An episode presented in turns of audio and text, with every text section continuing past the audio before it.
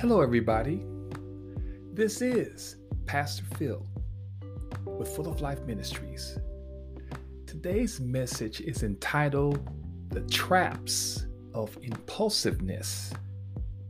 You see, when we look back in retrospect at all of the decisions, those impulsive decisions that we've made, whether to purchase that television set or that new outfit, or that stylish car that is simply way above our pay scale.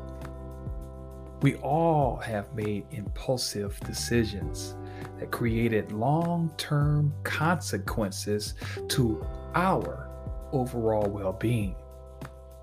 People of God, the word impulsive in the Bible describes actions done or commitments made quickly with very little thought or even planning behind them.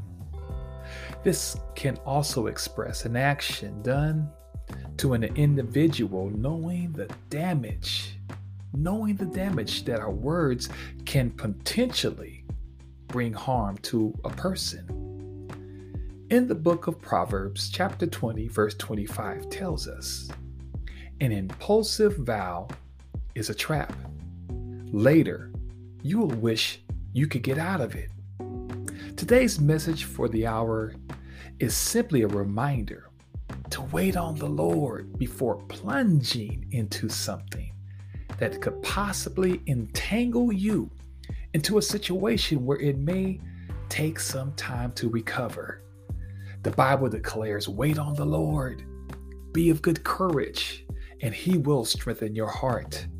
Wait, I say, on the Lord. Psalms 27 and 14.